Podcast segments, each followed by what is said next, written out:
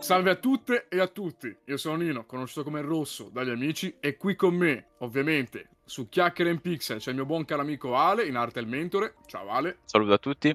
Senza che lo dica io, di che cosa parliamo oggi, Ale? Oggi parliamo di un titolo coraggioso, diciamo, della scena indie, che arriva sul mercato più di dieci anni fa. Andiamo proprio al ritroso. Nello specifico parliamo di Hotline Miami. Uh. Già il nome penso che sveglierà qualche bel ricordo ai nostri ascoltatori. Titolo che fa, fa suo poi tutta quella cultura eh, relativa agli anni ottanta. Difatti è un titolo ambientato appunto nel, in una Miami nel millenovecentottantanove, shooter top down, eh, quindi abbiamo questa telecamera dall'alto, questa anche violenza un po', es- un po' esasperata, un po' portata all'estremo. È molto anni ottanta, ecco, anche in questo. Una violenza, oserei dire, tarantiniana, ecco. Sì, molto, sì, esatto, si rifà molto anche a quel, proprio quell'estetica lì anche, no? Anche se, chiaramente, il legame è inevitabile anche con tutta la cultura synth, retrowave, questa esplosione di rosa e viola e colori sparati a, al massimo, che però inevitabilmente, diciamo, gli danno tutto un fascino suo, no? Titolo che poi, pur essendo narrativamente forte, perché alla fine narra di, queste, di questi scontri con la mafia russa, per intenderci, non fa un utilizzo larghissimo dei dialoghi o di, però lo fa tramite appunto l'azione, con scene che secondo me, pur essendo titoli in pixel art, sono scene che rimangono fortemente impresse nel, nelle menti dei giocatori. C'è qualche anche passaggio, diciamo, di qualche dialogo minore che, essendo così eh, scarno di dialoghi, è un titolo che inevitabilmente quei pochi dialoghi che ha rimangono fortemente impressi, no? C'è la famosa frase "Do you like hurting other people?" E quello è una cosa...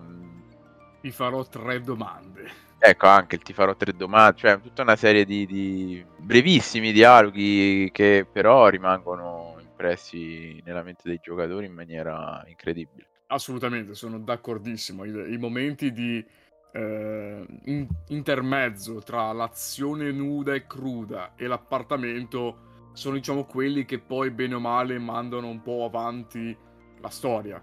Ora, non esatto. voglio... Non voglio e non vogliamo fare spoiler, perché vi invitiamo sin da adesso di andare a recuperare Hotline Miami e il sequel. Però effettivamente, per quanto i dialoghi siano brevi, per quanto lo spazio per l'azione sia quello maggiore, ci sono un sacco di linee di dialogo molto interessanti e anche qualche chicca qui e là che, diciamo, risveglia quello che per noi oggi sono gli anni ottanta, ma che poi, andando un attimo a scavare realmente a fondo, è sempre una visione un po' distorta degli anni ottanta. E come diceva appunto Ale, con questi colori tendenti al rosa, al fucsia, particolarmente accesi, al, sparati all'eccesso, sono quella che è per oggi la, definita la retrowave, che si rifà appunto a una versione visione distorta, però che figata, degli anni ottanta. Esatto. Non ho, non ho altri modi per dire che se non che figata, perché poi è quello. Che poi, se vogliamo, Hotline Miami è forse è quel prodotto che ha lanciato poi, al giorno d'oggi, se così possiamo dire, la, quello che poi noi conosciamo come la retrowave. È stato sicuramente uno dei protagonisti, a mio avviso, di quello che oggi poi si è portato avanti, perché poi abbiamo visto influenze ovunque, al cinema, eh, tra i fumetti, nel, nel, altri videogiochi ovviamente, e ce n'è di videogiochi che hanno sì, preso... Nei videogiochi Hotline Miami sicuramente ha avuto un ruolo cruciale, anche perché si ispira anche al cinema, insomma, poi lo sappiamo, tutta una serie di... tutta quell'estetica lì, poi sì, è una visione degli anni ottanta distorta, un po' estremamente nostalgica, di, di estremo, ecco, proprio è, l'estremo è, secondo me, il termine che la racchiude, la, la definisce meglio. Assolutamente, sono d'accordissimo. Eppure, come si arriva ad Hotline Miami? Ci spostiamo quindi nella scena svedese, anche perché i nostri di Dennaton Games, che è lo sviluppatore poi di Hotline Miami, formato principalmente da un duo di persone, ovvero Jonathan Soderstrom e Dennis Wedin, e spero di averli pronunciati bene, fanno appunto parte della scena indie svedese, dove probabilmente Dennaton Games è la figura più eh, la figura è il team più importante di spicco della Svezia. Però chi è che accende la miccia? Ad accendere la miccia è proprio Dennis, che è un fan accanito delle opere di Jonathan, che dovete sapere essere una figura, diciamo, leggendaria, forse dire troppo, ma una figura particolarmente famosa in Svezia per le sue creature indie, anche perché nell'arco della sua carriera, ad oggi, ha accumulato una cosa come una cinquantina di titoli, che sono tantissimi. Ovviamente non dovete immaginarvi titoli che durano ore e ore di giocato, attenzione, no, sono anche poi titoli che vengono rilasciati, sono stati rilasciati in modo gratuito nel corso del tempo. Eppure ce n'è uno di questi che salterà fuori dopo, ma non lo citiamo adesso, anche perché Dennis, chi è Dennis? Dennis è, oltre ad aver detto un fan di Jonathan, anche membro dei fucking Werewolf Asso, e ammaliato dalle opere del, del nostro Soderstrom, del nostro Jonathan, gli chiede a un certo punto: ehi, i tuoi giochi sono veramente fighi. Senti, ti andrebbe di sviluppare un titolo basato sulla nostra band, che era, anzi è, perché è ancora all'attivo effettivamente, una band indie eh, in Svezia?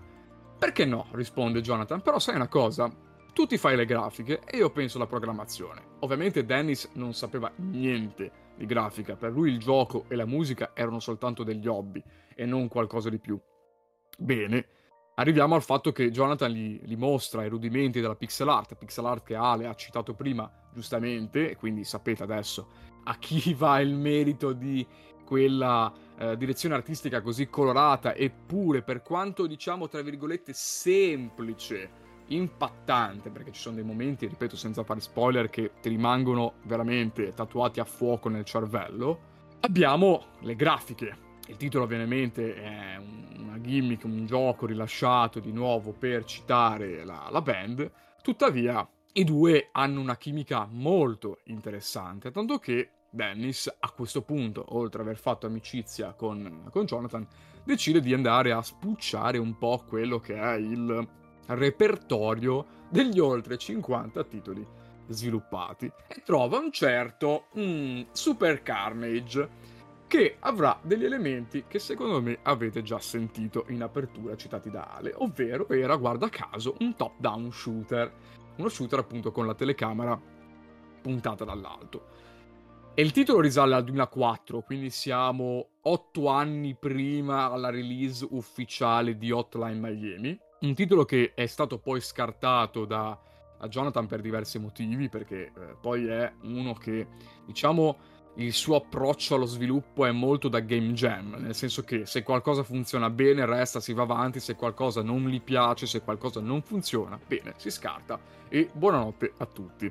Però Dennis rimane folgorato, rimane affascinato a Super Carnage e quindi abbiamo finalmente quelli che sono primi passi, primi vagiti di Hotline Miami, che sappiate doveva chiamarsi inizialmente Cocaine Cowboys, per tra l'altro citare di nuovo un famoso docufilm che, guarda caso, parla proprio di Miami e del traffico di droga che l'ha caratterizzata e che la caratterizza, diciamo, anche ora oggi. Tuttavia, come si arriva a, ad Hotline Miami? Diciamo che a dare il cash è proprio Devolver. E qui io lascerei un attimo la palla di nuovo ad Ale, che ci parla un attimo della figura di Devolver all'interno di quello che è Hotline Miami. Devolver chiaramente è, un, è una figura centrale proprio dal punto di vista economico, insomma, ecco, senza girarci troppo attorno, perché chiaramente i videogiochi non, come dire, non si sviluppano da soli. Con... Sì, diciamo che una cosa che, una cosa che non ho citato e che Ale giustamente nel dirla mi fa, mi fa dire è che a un certo punto della sua carriera un, un investitore rimasto anonimo iniziava a, per due anni circa, investiva circa mille dollari al mese per, per Jonathan, che altrimenti, nello sviluppo dei suoi vari titoli indie, che altrimenti ha dichiarato più volte avrebbe poi mollato una certa, perché sì, bella la passione, però poi se non mi entra niente in tasca per mangiare banalmente non si va avanti. C'è anche la necessità, eh, certo, chiaramente, cioè, non, si, non, non si scappa eh, no. da lì. Devolver, che finanziando, diciamo, il titolo, poi diciamo che possiamo definire Hotline Miami come il, il gioco che ha consentito poi a Devolver di fare un salto importante a livello proprio di, di notorietà, diventando poi oggi uno dei publisher di riferimento per la scena indipendente. Insomma, pensiamo a tantissimi titoli indie, c'è sempre il marchio Devolver insomma in fondo. Poi nel tempo chiaramente Devolver si è vista un po' anche, diciamo, affiancare da tutta una serie di competitor, pensiamo ad Annapurna, pensiamo a tutta una serie di publisher concorrenti, però Devolver, diciamo, è quella che la, la, gli ha portati, secondo me, un po' la, la scena indipendente a, a emergere, no? Posso dire una e cosa? Hotline Miami. Che magari, magari sbaglio, però forse, forse, magari te, mm. appunto, citando questo episodio, ne sai di più. Magari Hotline Miami ha anche influenzato il modo di porsi di Devolver. Pensiamo banalmente al modo di comunicare di volta in volta. E sì, l'ha, l'ha, l'ha cambiato tantissimo, sì. Ha avuto un'influenza importante, diciamo, perché cioè, essendo stato uno dei titoli, diciamo, non è stato chiaramente il primo di Devolver, però è stato il più famoso, no? Passato, ma anche oggi. Devolver Digital, bam, Hotline Miami, cioè il collegamento proprio immediato, e loro quindi inevitabilmente hanno visto un po' anche quel mondo, quel, io penso anche alle conferenze, no? Che avevano sempre questo legame con gli anni ottanta, anche la ricerca di questi altri titoli che fossero un po' eh, simili anche a Hotline Miami, fuori dal no? corno, Nelle, ecco. nello stile, sì, quindi Devolver si è posta da quel momento, secondo me, come un quella società, insomma, quel publisher per eh, sviluppatori indipendenti che avessero queste idee anche un po' folli, un po' stravaganti. Eh, ha sdoganato anche, secondo me, in maniera fortissima eh, la pixel art in un periodo, parliamo del duemiladodici, dove c'era questa rincorsa estrema al full acca di e la texture in quattro K. Ancora il quattro K non si parlava, però quasi, insomma si, si, si, cominciava, si cominciava a girare attorno, e quindi sono aiutati a vicenda, eh, è stato centrale veramente. E poi se eh, vogliamo inizialmente un po' proprio da outsider, quindi titubanti rispetto a queste grandi entità e publisher, perché comunque Devolver è di fatto un publisher, Jonathan e Dennis erano un po' resti, soprattutto Jonathan, erano un po' resti a collaborare con, con Devolver, perché vedevano appunto la figura del publisher che poteva, nella loro testa, portargli via la loro creatura. Tuttavia, ad avvicinare Dennaton e Devolver fu Vlambeer, questo altro team, questo altro duo che era già sotto, diciamo, contratto a Devolver, che, amico dei due, mostrò una demo, un'iniziale demo di Hotline Miami a Devolver, che appunto rimase affascinata dal titolo e che decise quindi di finanziare in toto, tuttavia lasciando sì. il controllo dell'i pi a Dennaton. Gli hanno detto: sentite, noi eh, la vostra creatura ci piace un sacco, ve la vogliamo finanziare, tranquilli, pensiamo noi alla comunicazione, pensiamo noi a quello che riguarda la pubblicità, fatta e finita, però la vostra creatura rimane vostra, tranquilli. Da lì poi comunque il sodalizio è continuato anche con un seguito qualche anno dopo. Tuttavia si è parlato di Miami anni ottanta, tante influenze, ispirazioni, sì. eccetera. Ale, ce n'è sicuramente una di ispirazioni che per te è molto importante, ovvero Eh, Drive, di quel genio di Refn. Vai, sì. a ruota libera. Drive, vai, vai, bellissimo. Drive, sì, film del duemilaundici di, di Refn. Chiaramente il collegamento sull'estetica è immediato, no? C'è questo continuo utilizzo del viola, di questi colori accesi, diciamo quello è il collegamento più superficiale magari, no? Arriviamo al, al nocciolo, ecco, della questione. Vediamo che Hotline Miami è un titolo eh, dove, come dicevo in apertura, non, eh, non troviamo molti dialoghi, così come anche nel film di, di, di Refn in Drive. I dialoghi sono ridotti al, al minimo. Abbiamo persino un protagonista che non ha neanche un nome, cioè si chiama il pilota, eh, cioè nel senso un po' così. Come in, in Hotline, eh, che effettivamente non ha un nome. In Hotline no, non c'è un nome, si associa, diciamo, più al, alla maschera, diciamo. È stato il... l'internet a dargli nome Jacket. Esatto. Poi man mano vediamo questo rimando, questa ispirazione a Drive anche nel, nell'utilizzo della violenza. Mamma mia.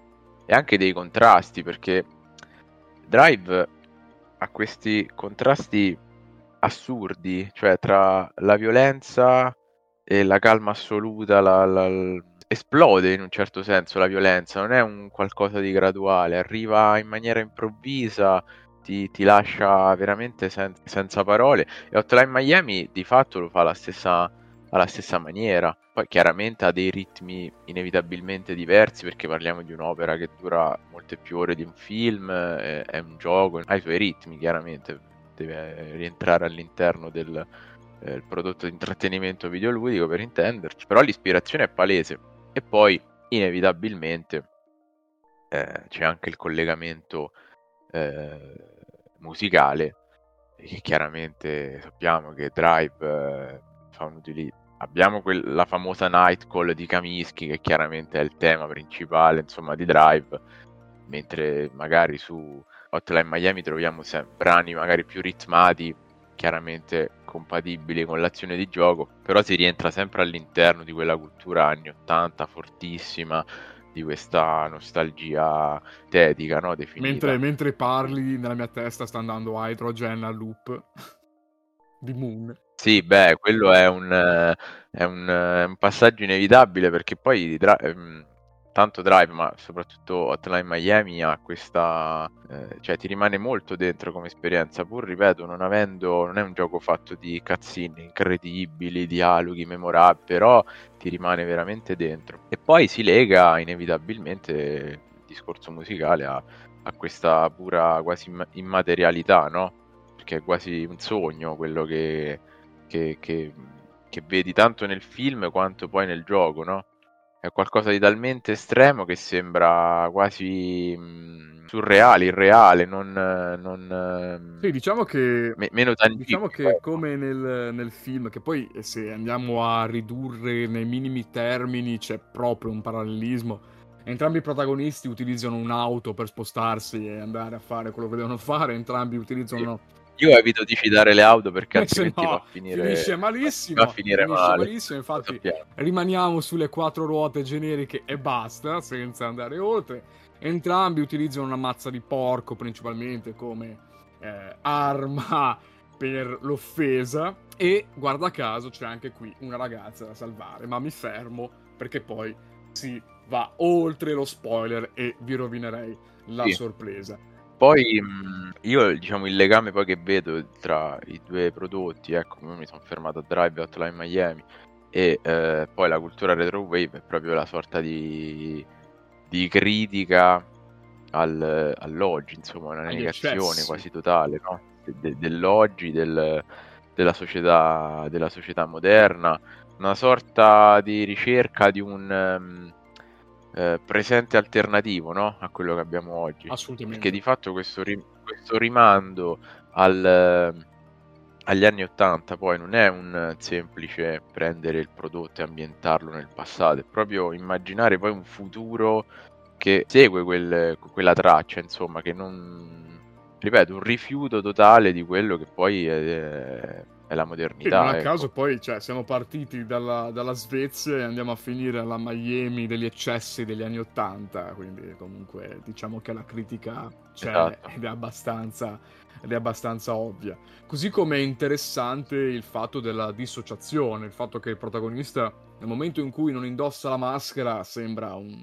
un cittadino qualunque, un, uno dei tanti, nel momento in cui indossa invece quelle maschere che tanto hanno fatto poi eh, la fortuna, se così vogliamo, della iconicità del titolo, diventa letteralmente un animale, una belva che si, si lascia andare sui istinti più primordiali facendo una carneficina dietro l'altra. Ed è molto interessante esatto. questa cosa qui dell'utilizzare, dove in, in Drive non c'è questo... questo elemento qui particolare, dove comunque sì, si passa dalla calma apparente alla esplosione mucida più efferata. Qui abbiamo proprio questa dicotomia tra l'essere umano e l'utilizzo delle maschere. Ma perché le maschere di animale? Questo è un altro, secondo me, elemento interessante, perché Dennis per qualche motivo nella sua, durante la sua infanzia è rimasto, diciamo, traumatizzato dalle figure animali con fattezze umanoidi. E lui, diciamo, che fa risalire l'episodio a quando venne a contatto con Alice nel Paese delle Meraviglie, che sappiamo avere degli animali antropomorfi, ed è un elemento interessante. Così come interessante invece il fatto che le maschere inizialmente dovevano essere soltanto un vezzo estetico. Nulla più, una, un, dei sbloccabili fighi, c'è la maschera del, della tigre, c'è la maschera del gallo, c'è la maschera del tricheco, però basta, finiva lì, nel senso. Come arriviamo a, anche qui ad avere invece un elemento di gameplay interessante, perché all'interno del gioco le maschere all'infuori della prima danno tutti dei perk, dei bonus passivi iniziali non indifferenti, che poi rendono praticamente infinito quello che è l'elemento di la, la ripetibilità del gioco, perché Hotline Miami ha una rigiocabilità altissima a merito anche del, degli score del, del, del tabellone finale, che vi dà un voto a seconda di quello che avete fatto. Oltre all'azione frenetica, è veramente un titolo, se uno è un maestro del pad o del mouse e tastiera, finisce in trenta secondi. Come si arriva a quell'elemento lì? Beh, Nigel Lowry di Devolver, proprio quella Devolver lì, eh, in un'intervista particolare de- dichiarò che le maschere effettivamente davano dei poteri al protagonista. Salvo poi eh, scoprire che effettivamente fu inventato letteralmente, perché fino a quel momento Dennaton non pensò minimamente appunto ai poteri delle maschere, perché si parlava di, ripeto, un vezzo estetico. Quindi una bugia bianca, se così possiamo dire, ha permesso l'introduzione di un elemento non indifferente all'interno dell'economia di gioco, degli, dei vari elementi di gioco. E parlando appunto delle musiche, e poi di nuovo lascio qui perché sicuramente Ale ne sa molto di più, le musiche sono, non sono state scelte a caso, sono tutte molto fighe, sono tutte molto varie, ce ne sono alcune anche cantate, quindi non è solo Hydrogen, che è sicuramente la più famosa, ma ce ne sono alcune molto fighe, a mio avviso, molto belle e anche alle volte trascinanti, che ci trasportano in quella visione appunto alternativa degli anni ottanta, cosa che mi fa impazzire di volta in volta. Sono state scelte perché dovevano essere ritmate abbastanza, il B P M doveva essere uno a uno con l'azione di gioco, visto che la, la, il tasso di morte è così elevato. Avere delle musiche che al, a, alla lunga diventano eh, fastidiose avrebbe potuto rompere l'equilibrio di gioco, mentre tutte le musiche utilizzate all'interno di Hotline Miami sono state scelte appunto per quello, devono essere altamente ripetibili, quindi entrare in un loop costante che poi diventa, fatemelo dire, Una, uno stupefacente, uno stupefacente, nel senso che eh, si, si rimane assuefatti da questa commistione di eh, colori, gameplay velocissime, musiche che secondo me fanno amare sin dal primo istante Hotline Miami. Ma cosa ci puoi dire di più, Ale, sul, per quanto riguarda le musiche? Cioè, sicuramente ne avrai alcune che ti sono rimaste particolarmente impresse, oltre a Moon e, e alla sua Hydrogen. Sì, Moon, che tra l'altro anche altri brani, sia nel primo e nel secondo capitolo, ci sono anche brani prelegati alla cultura synthwave, retrowave, eh, più diciamo meno ritmati, più tranquilli per intenderci, che ovviamente diciamo prendono, sono presenti nelle scene magari di ritorno nell'appartamento dopo, dopo quelle stragi incredibili, c'è questo rallentamento, no, sia dell'azione che, dei, che della musica, però sì, diciamo coraggio poi di, di, di questi brani è proprio di teletrasportarti insomma in questa dimensione, cioè lui quando il protagonista scende dall'auto, indossa la maschera, parte il brano, si trasforma, è come se, se quel, quei brani lo rendessero in un certo senso mortale, no? E di fatto poi caricano anche il giocatore stesso a proseguire, a, ok ok riparto, rivado, riprendo, eh, cioè non, anche perché danno una carica, tempo di eh...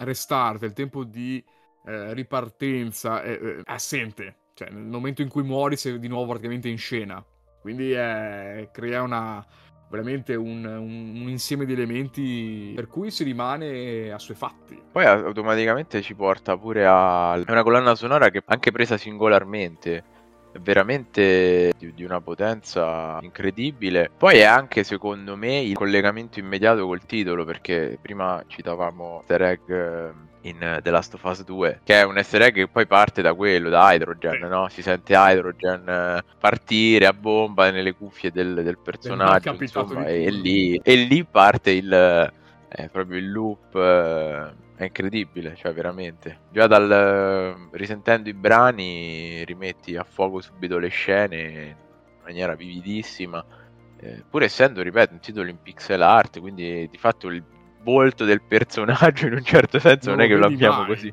mm. definito, però è, è incredibile veramente, ha un potere tutta questa, diciamo, commissione di, di, di pixel art.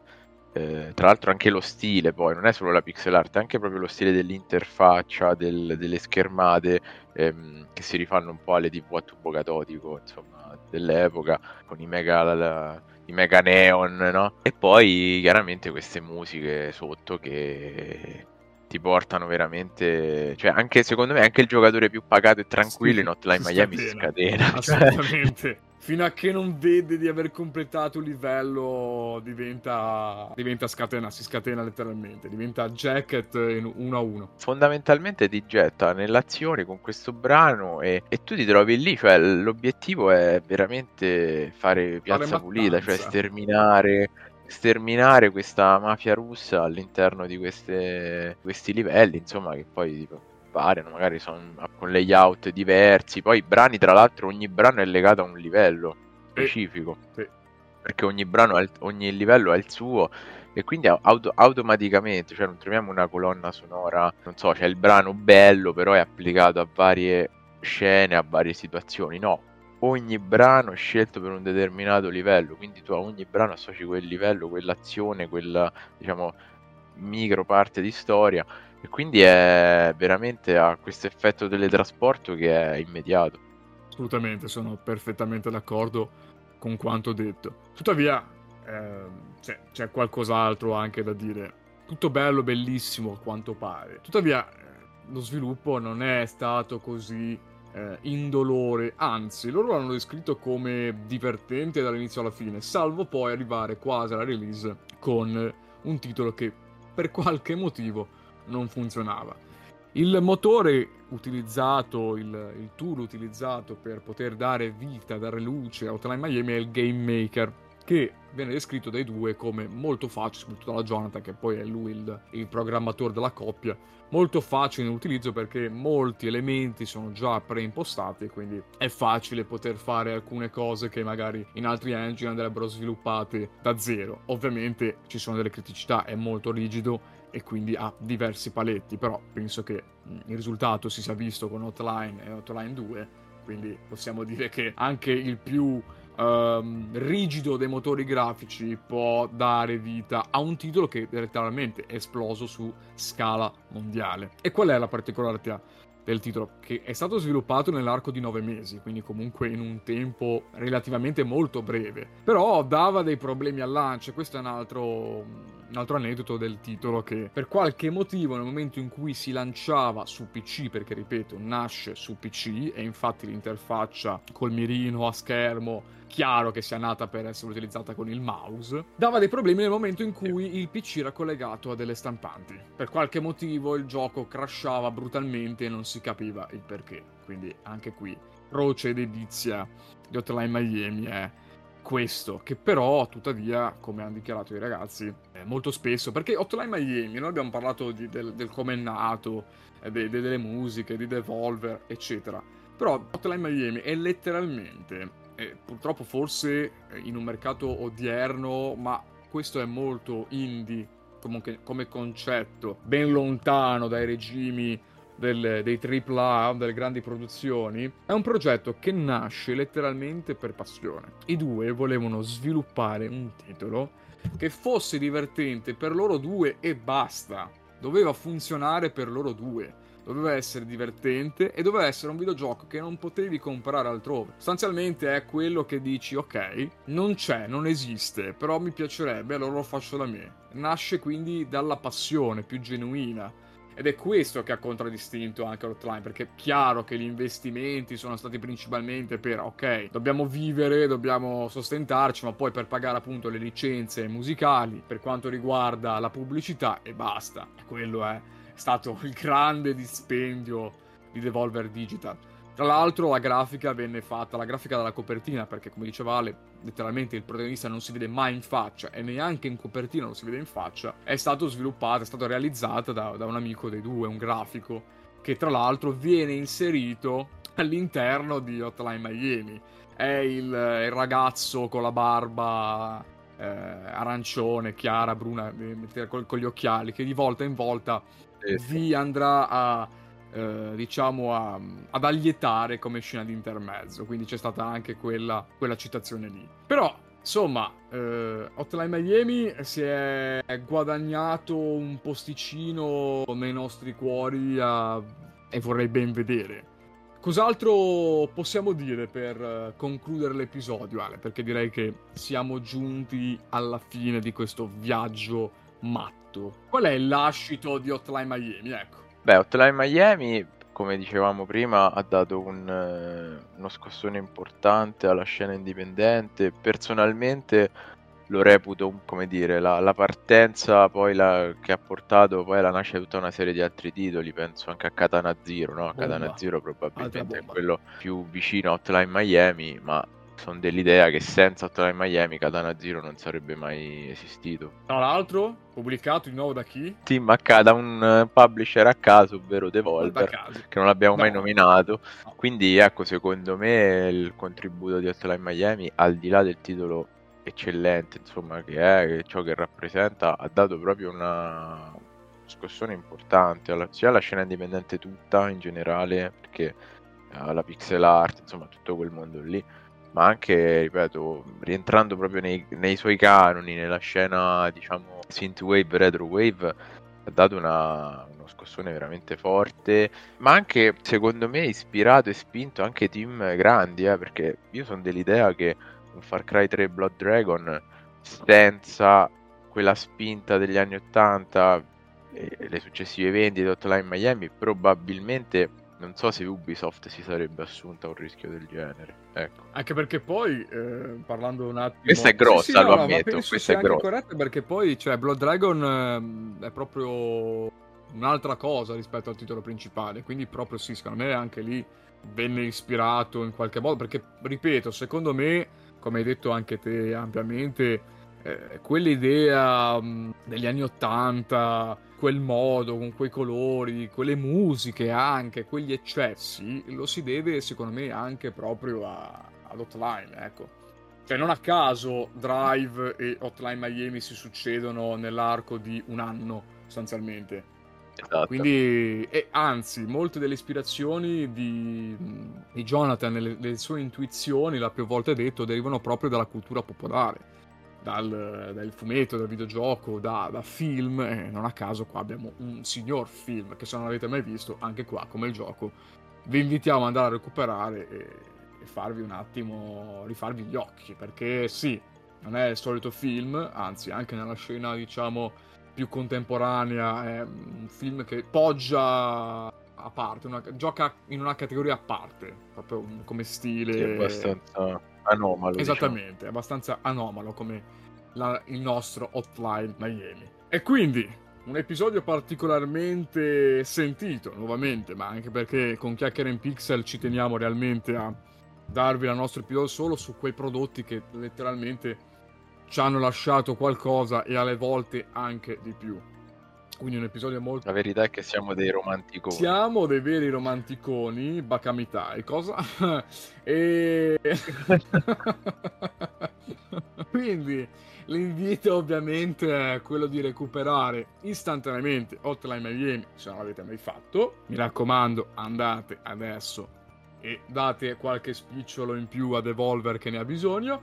Io ringrazio Ale ogni volta per la, la compagnia e non solo, per... le testimonianze, come mi piace chiamarle a me, eh, calzanti di volta in volta, la sua esperienza. Noi ci rivediamo al prossimo episodio. Ciao a tutte e a tutti. Alla prossima. Ciao. Alla prossima.